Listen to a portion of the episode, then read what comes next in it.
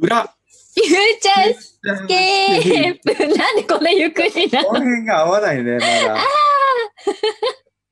難しいな。なかなか難しいですうんよなかね。なか難しいですね。えええーどうですか、まあシェンシェイえは何ですか毎日。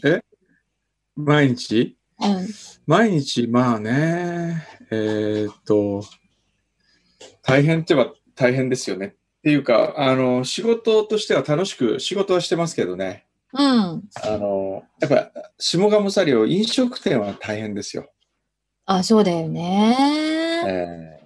え今もちろんクローズされてるってことですもんね、基本的に。今は、えーっと、本店の方は、うんえーっと、予約が入ったら、まあ全部個室なんで、予約が入ったら開けるっていう感じですかね。あ、なるほど。うーん、そっか。あと通販ね。ああと、通販は、うんあの、すごく好調みたいです。むしろ なんかね、ええあの、私もずっとうちにいて、え毎日、まあ、基本自炊というか、ええしてると、なんかね、時々、あなんかああいうちょっと贅沢なやつお取り寄せしたいなってね、 思ってみたりするんですよ。え、ぜひ、あのう、ん今ね、ちょうどあれ売ってるんですよね。あの、えーっと、バラチラシ、冷凍のバラチラシ売ってるんですけど、へえ。これ結構いいと思いますよ。自分で言うのもなんですけど、あのへ冷え。凍で届いて、うん。 8時間ぐらい冷蔵庫から出して自然解凍するだけなんですけど、本当に、あの、新鮮な感じのバラチラシで美味しいですよ。へえ。いいですね。ちょっとリストに加えちゃおう。えー皆さんどうしてんですかねまず、厚木市垂れ蔵さんからいただきました。はい。先週の裏を聞いて、自意識過剰ながら自分がお知らせしなくてはと思い、久しぶりに投稿させていただきました。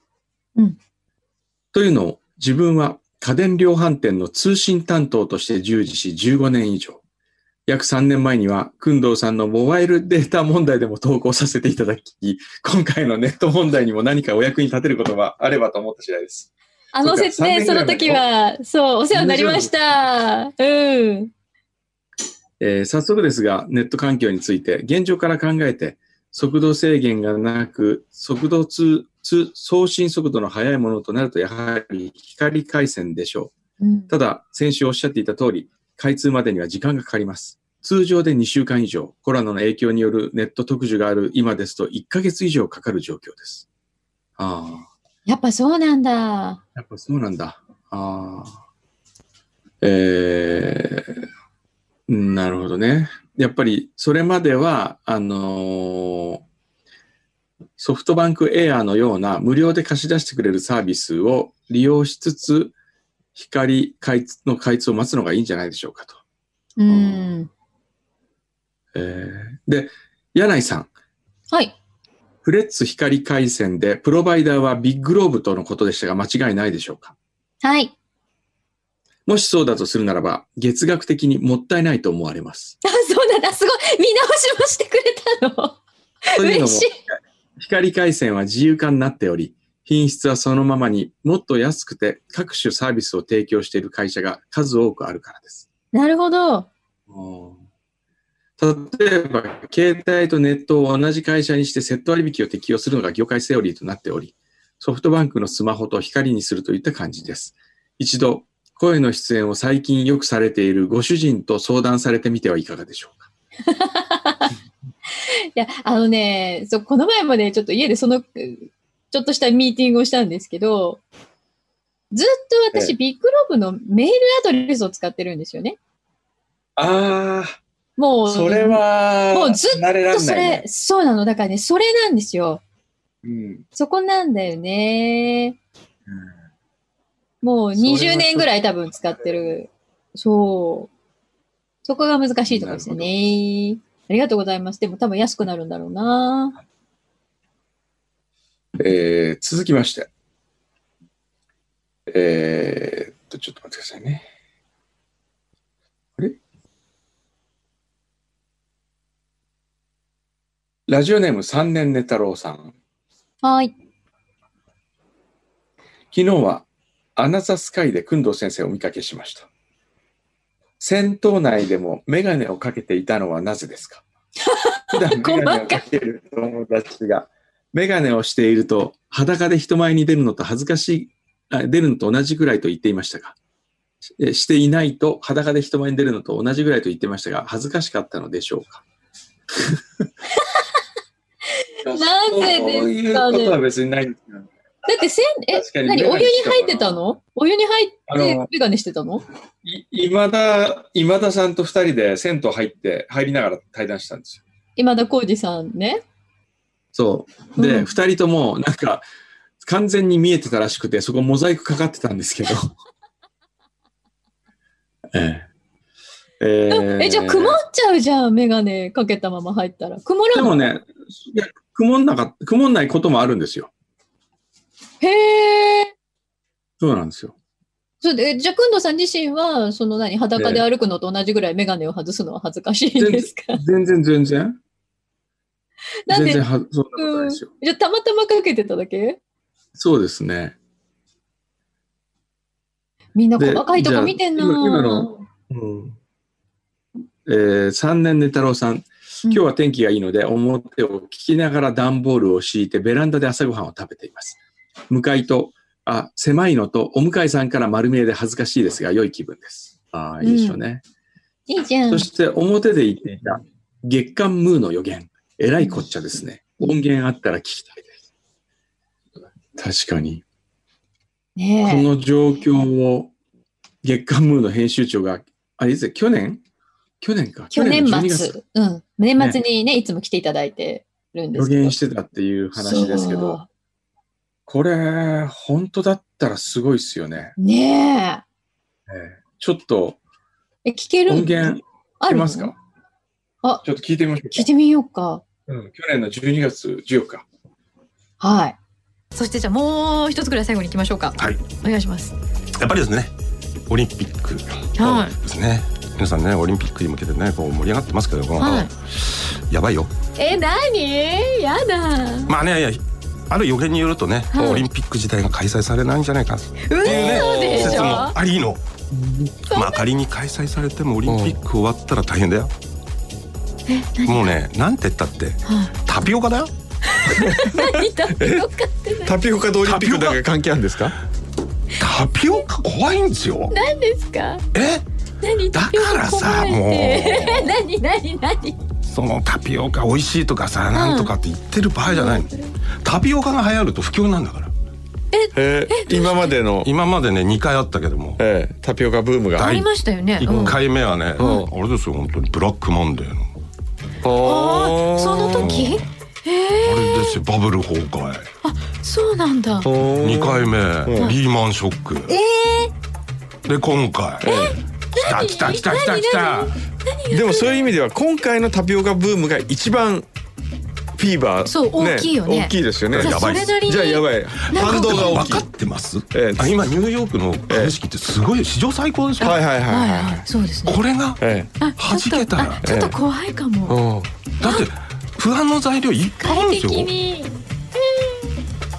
本当ですよあのマジないろんなねもう、まあ、不動産とかいろいろありますけど、ええやばいやばいですよやばいですよちょっと。どうします今あのムー編集長の発言がきっかけでみんな一斉に放出したらそう株価もうもうムーショックです無よ職。これ無職を起こそうとしてます。まあでもね需要とか言ってとにかくオリンピックまではっていう意識はああると思うのそので後後ねで。すねーあーでもオリンピックが開催されない可能性もねあるわかんないですよだってままずロシアが参加できるかどうかわかんないそうですね。ちょっと危ういですもんね。うーん、いやちょっとなんか2020年も今ドキドキ材料がいっぱいありますけど、まだこれ2020年の暮れにタピオカやばいですよ検タピオカ証やタピオカどうなったかねちょっと。どうしますあのー三上さん来年読んだらエコノミスト編集長かなんか変わってたりしてほらでねもね言ったでしょって。経済学者の人たちって、ええその流行だとかそういうのを、あの分析するときにこういうこと見るんですよあでも確かにそうですよね、ええその流行もトトレレンンドドねおー大事ですもんね、そこからええタピオカといとう観点からも株価の関はい皆さん注目してくださいさあ2020年何が起こるでしょうかまた来年どうだったかを検証しましょうさああの今日はですねあのフリップまたあのラジオでは見えないフリップご用意しましたけどうわいやー、これ、すご本い。当だ本当に言ってたタピオカでこうなるんだ。タピオカでタピオカでこうなった タピオカがブームになればなんか起こるんだね。経済が沈むっていうか。今日がやってくるっていうはいやーい。ちょっと早くに2020年の暮れにですよ、三上さんを呼んで笑い話としてこれをね、話せるようになったらいいですね。本当そうですよねうわーびっくりした本当だったんだいやこんな話してたのねー、ね。うんえーっと、続いて、裏のメールいきますかね。ほい。えーっと、どれいこうかな。結構ね、えーっと、あるのがですね、えー、美和県さんラジオネーム。はいコロナ離婚なんて言葉が生まれる中で、ハサミさんが順調なのかどうか、差し支えない範囲でお伺いできればと思います。なるほどどうですかね。気にそなれってで、るんだ他にねもね、うんやっぱハサミちゃんネタ結構来てんですよ。えー在宅勤務でお腹がぽっこりしてきた保土ヶ谷の竹丸さん。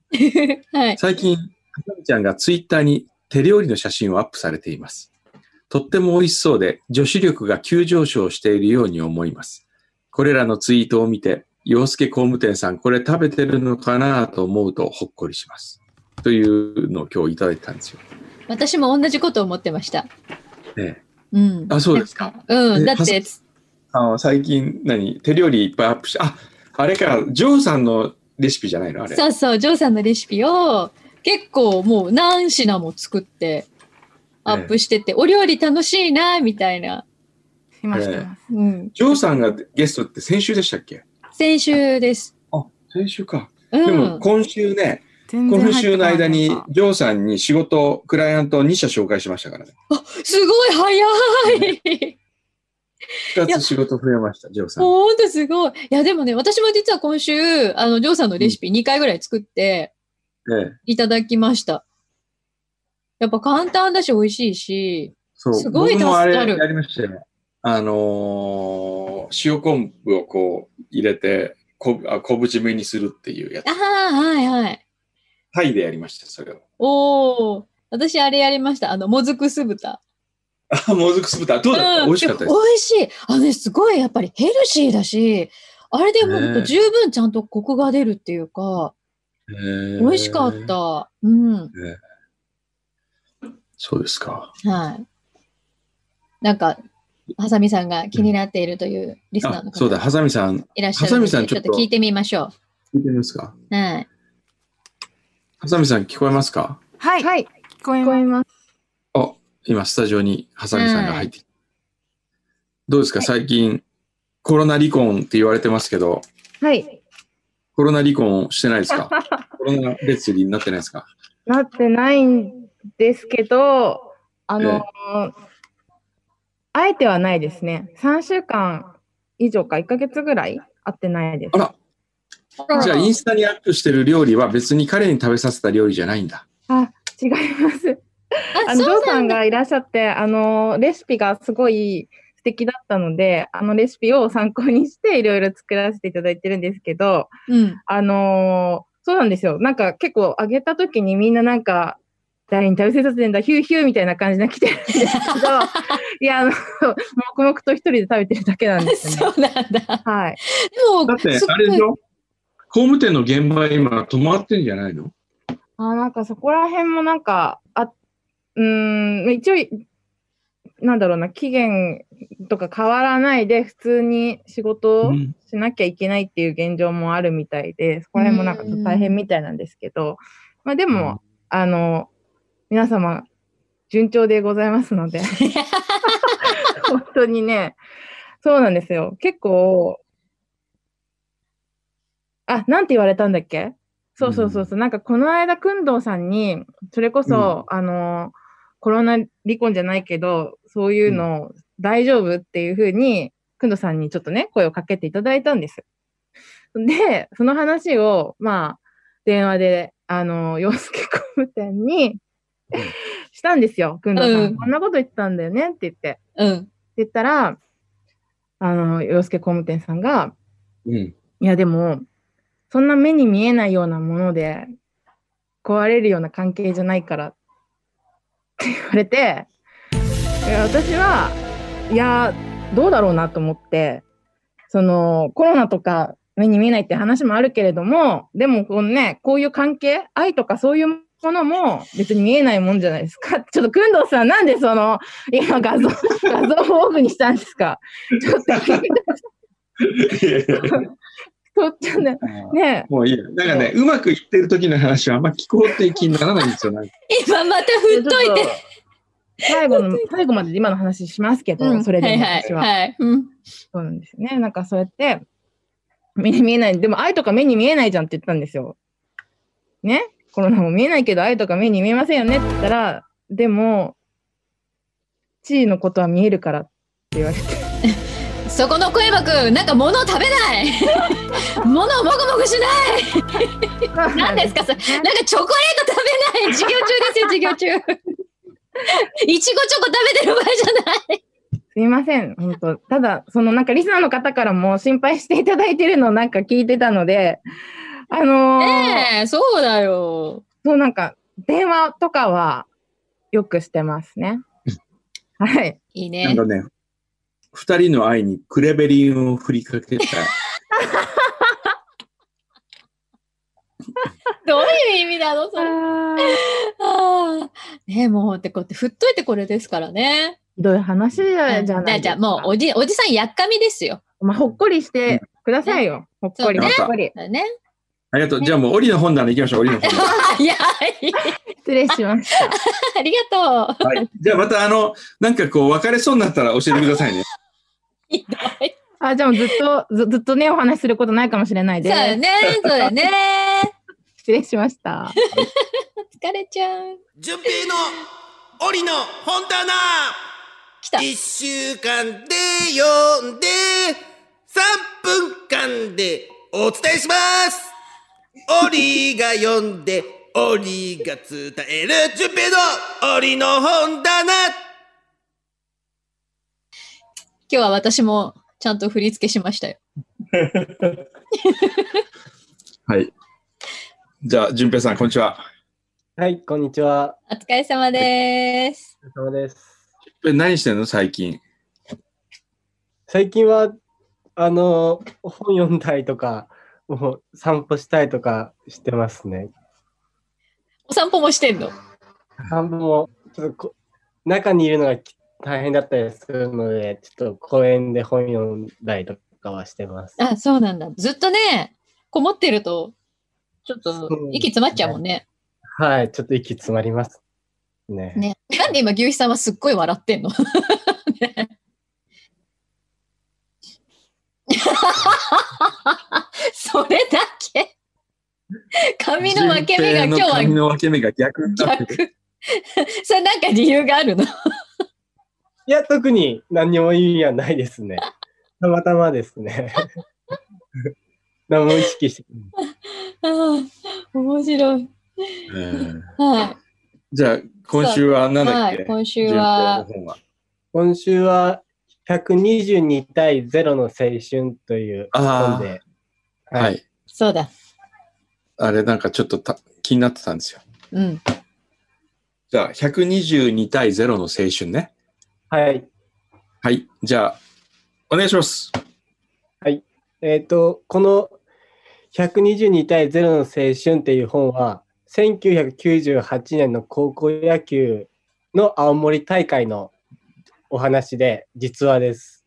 で、この年の全国高校野球選手権は、あの、松坂大輔さんが横浜高校のエースとして優勝した年の話ですね。で、せ122対0の結果になってしまった、あ、なってしまった試合の勝った方は、甲子園にも出出場経験あ経験がある、東欧義塾という高校でした。で、負けてしまった方は、深浦高校という学校で、なんと3年生と2年生が4人で、いちで、1年生が6人の合計 10, 10人のチームだったんですね。で、これ、なの、なので、一方的な試合になってしまい、初回の、初回で39点取られてしまい、7回まで行くと、け最終的に122点でコールドゲームになってしまって、負けてしまいました。で、試合は3時間20、3、3時間、3時間47分で長い試合になってしまって、えっ、と、勝った方のチームは、まあ、2番手の選手を出したりしたら相手相手に必要だ失礼だという思いから、まあ、全力でプレーをしてヒットを打ってました。で、まあ、深浦の方からすると、まあ、いつアウト取れるのかと思いながら試合をしてたのですが、だんだん、えっ、と、深浦がアウトを取ると、まあ、えー、と相手のスタンドからも拍手が起く起きるようになったりとかして、まあ、球場全体が、まあ、あの負けているチームの方を応援してくれるようになります。で、まあ、5回が終わるとグラウンド整備があって、あの深浦の選手が帰ってきて、まあ、監督は、まあ、このまま続けるか、まあ、やめるかって聞くと、まあ、監督としては、まあ、怪我とかをしてしまっても怖いという、あーえっと、し怪我とかの心配があるということで、まあ、そういう言葉をかけたんですが、えっと、まあ、選手たちは応援してくれる人もいるから続けたいという意見だったりとか、まあ、最後の試合だから、まあ、続けたいという、戦い抜きたいという意見があり、まあ、最後まで最終的に戦い抜くことになりました。実はこの試合はテレビ中継をされていて、試合試合が終わるとマスコミがたくさん来ていて、取材を受けて、生徒たちは明日からどんな風に報道されるのかと不安になりながら、次の朝を迎えることになります。でそうすると、えっ、と、もう新聞の一面になっていて、もうそのことについて、122対0ってことに対して、まあ、賛否両論の、まあ、意見が分かれてしまいます。まあ、そそれはまあ実力のないチームが大会に出てはいけないという意見だったりとか、わざわざそこまでやる必要もないという意見もあったようです。でも他にも温かい言葉もあったようです。えーでも一番評価されたのは、その試合後の2年間で、まあ、大敗した後も誰も辞めることなく卒業して口を揃えていうのがメンバーが良かったとか先生が良かったとか周りのサポートしてくれる人たちがまあとても良くてこのメンバーでやってこれて良かったということでしたで実は僕も小学小学校から高校まで野球をやっていてなんか最後の1試合は最後の試合は、まあ、1回戦は敗退だったので、とても共感することが多かったです。で、まあ、あの、やっぱ自分の周りにいる人たちの存在の大切さをとても、まあ、感じたというか、思って、思って、まあ、どんな過去も時間が経てばいい思い出になるのかなと思いました。以上です。はい。はい。どうですか、柳井さん、今週は。そうですね。あの、本の内容自体が、あれなの、その試合の経過みたいなのを刻々と綴ってるのが中心ってこと3分の1ぐらいが試合の経過を、まあ、刻々と書きながら、うんえーっと周りの観客の様子だったりとか、うんうんえーっとその深浦の方の監督の心境とか、まあ、続けてもいいのかとかいろいろ、まあ、迷いが書いてあったりとかして、うんまあさいまあ、最後の方は、まあ、その後試合が終わってから、まあ、その後の深浦の選手たちが、まあ、どうなっていたのかとか、そういうことが書いてあり ました。なるほど。それも聞きたかったな。 うあんそっちの方、そっちが大切よ。最初の1分はいらないもん。だって、タイトルで全て物語ってるわけじゃん。はいうん、もっと言うなら、試合の感じはいらないかもしれないね。その負けた後にどう思ったかとか、あと、えっと、何人、部員が何人で何とかっていうのをたどたどしくはい言ってる時間がもったいない。一はい応3分間なんだからさそうですね。今日も過ぎちゃいました。そ気う。をだって1週間あるんだからさ、他の仕事してないわけだから、はもういち。ょっと来週は頑張りましょうか。頑張ります。すご帯い、も添ちょっと削先生が。そうね、帯。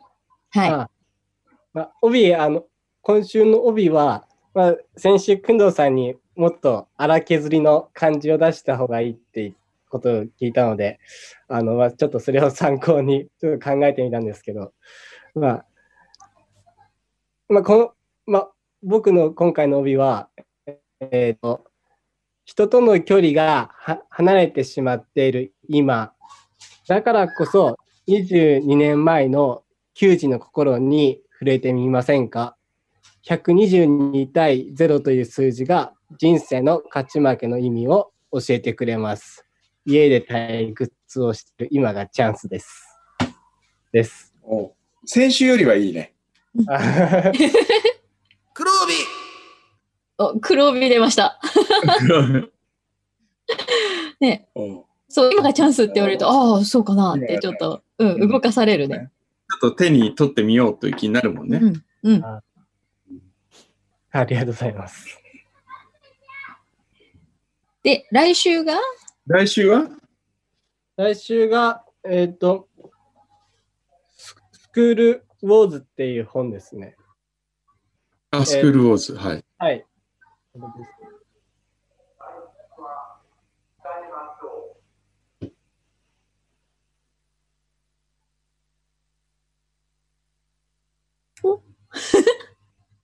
あれ あ、何今。あ、こっちが固まってた。あ、ごめんなさい。うん。あ、本当。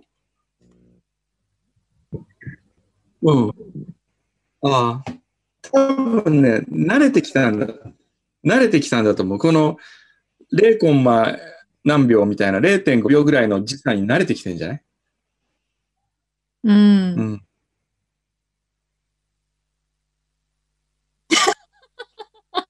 これどうするあの、スタジオに戻った時に、あ、ちなんか電話ょだっと電話かかってきた。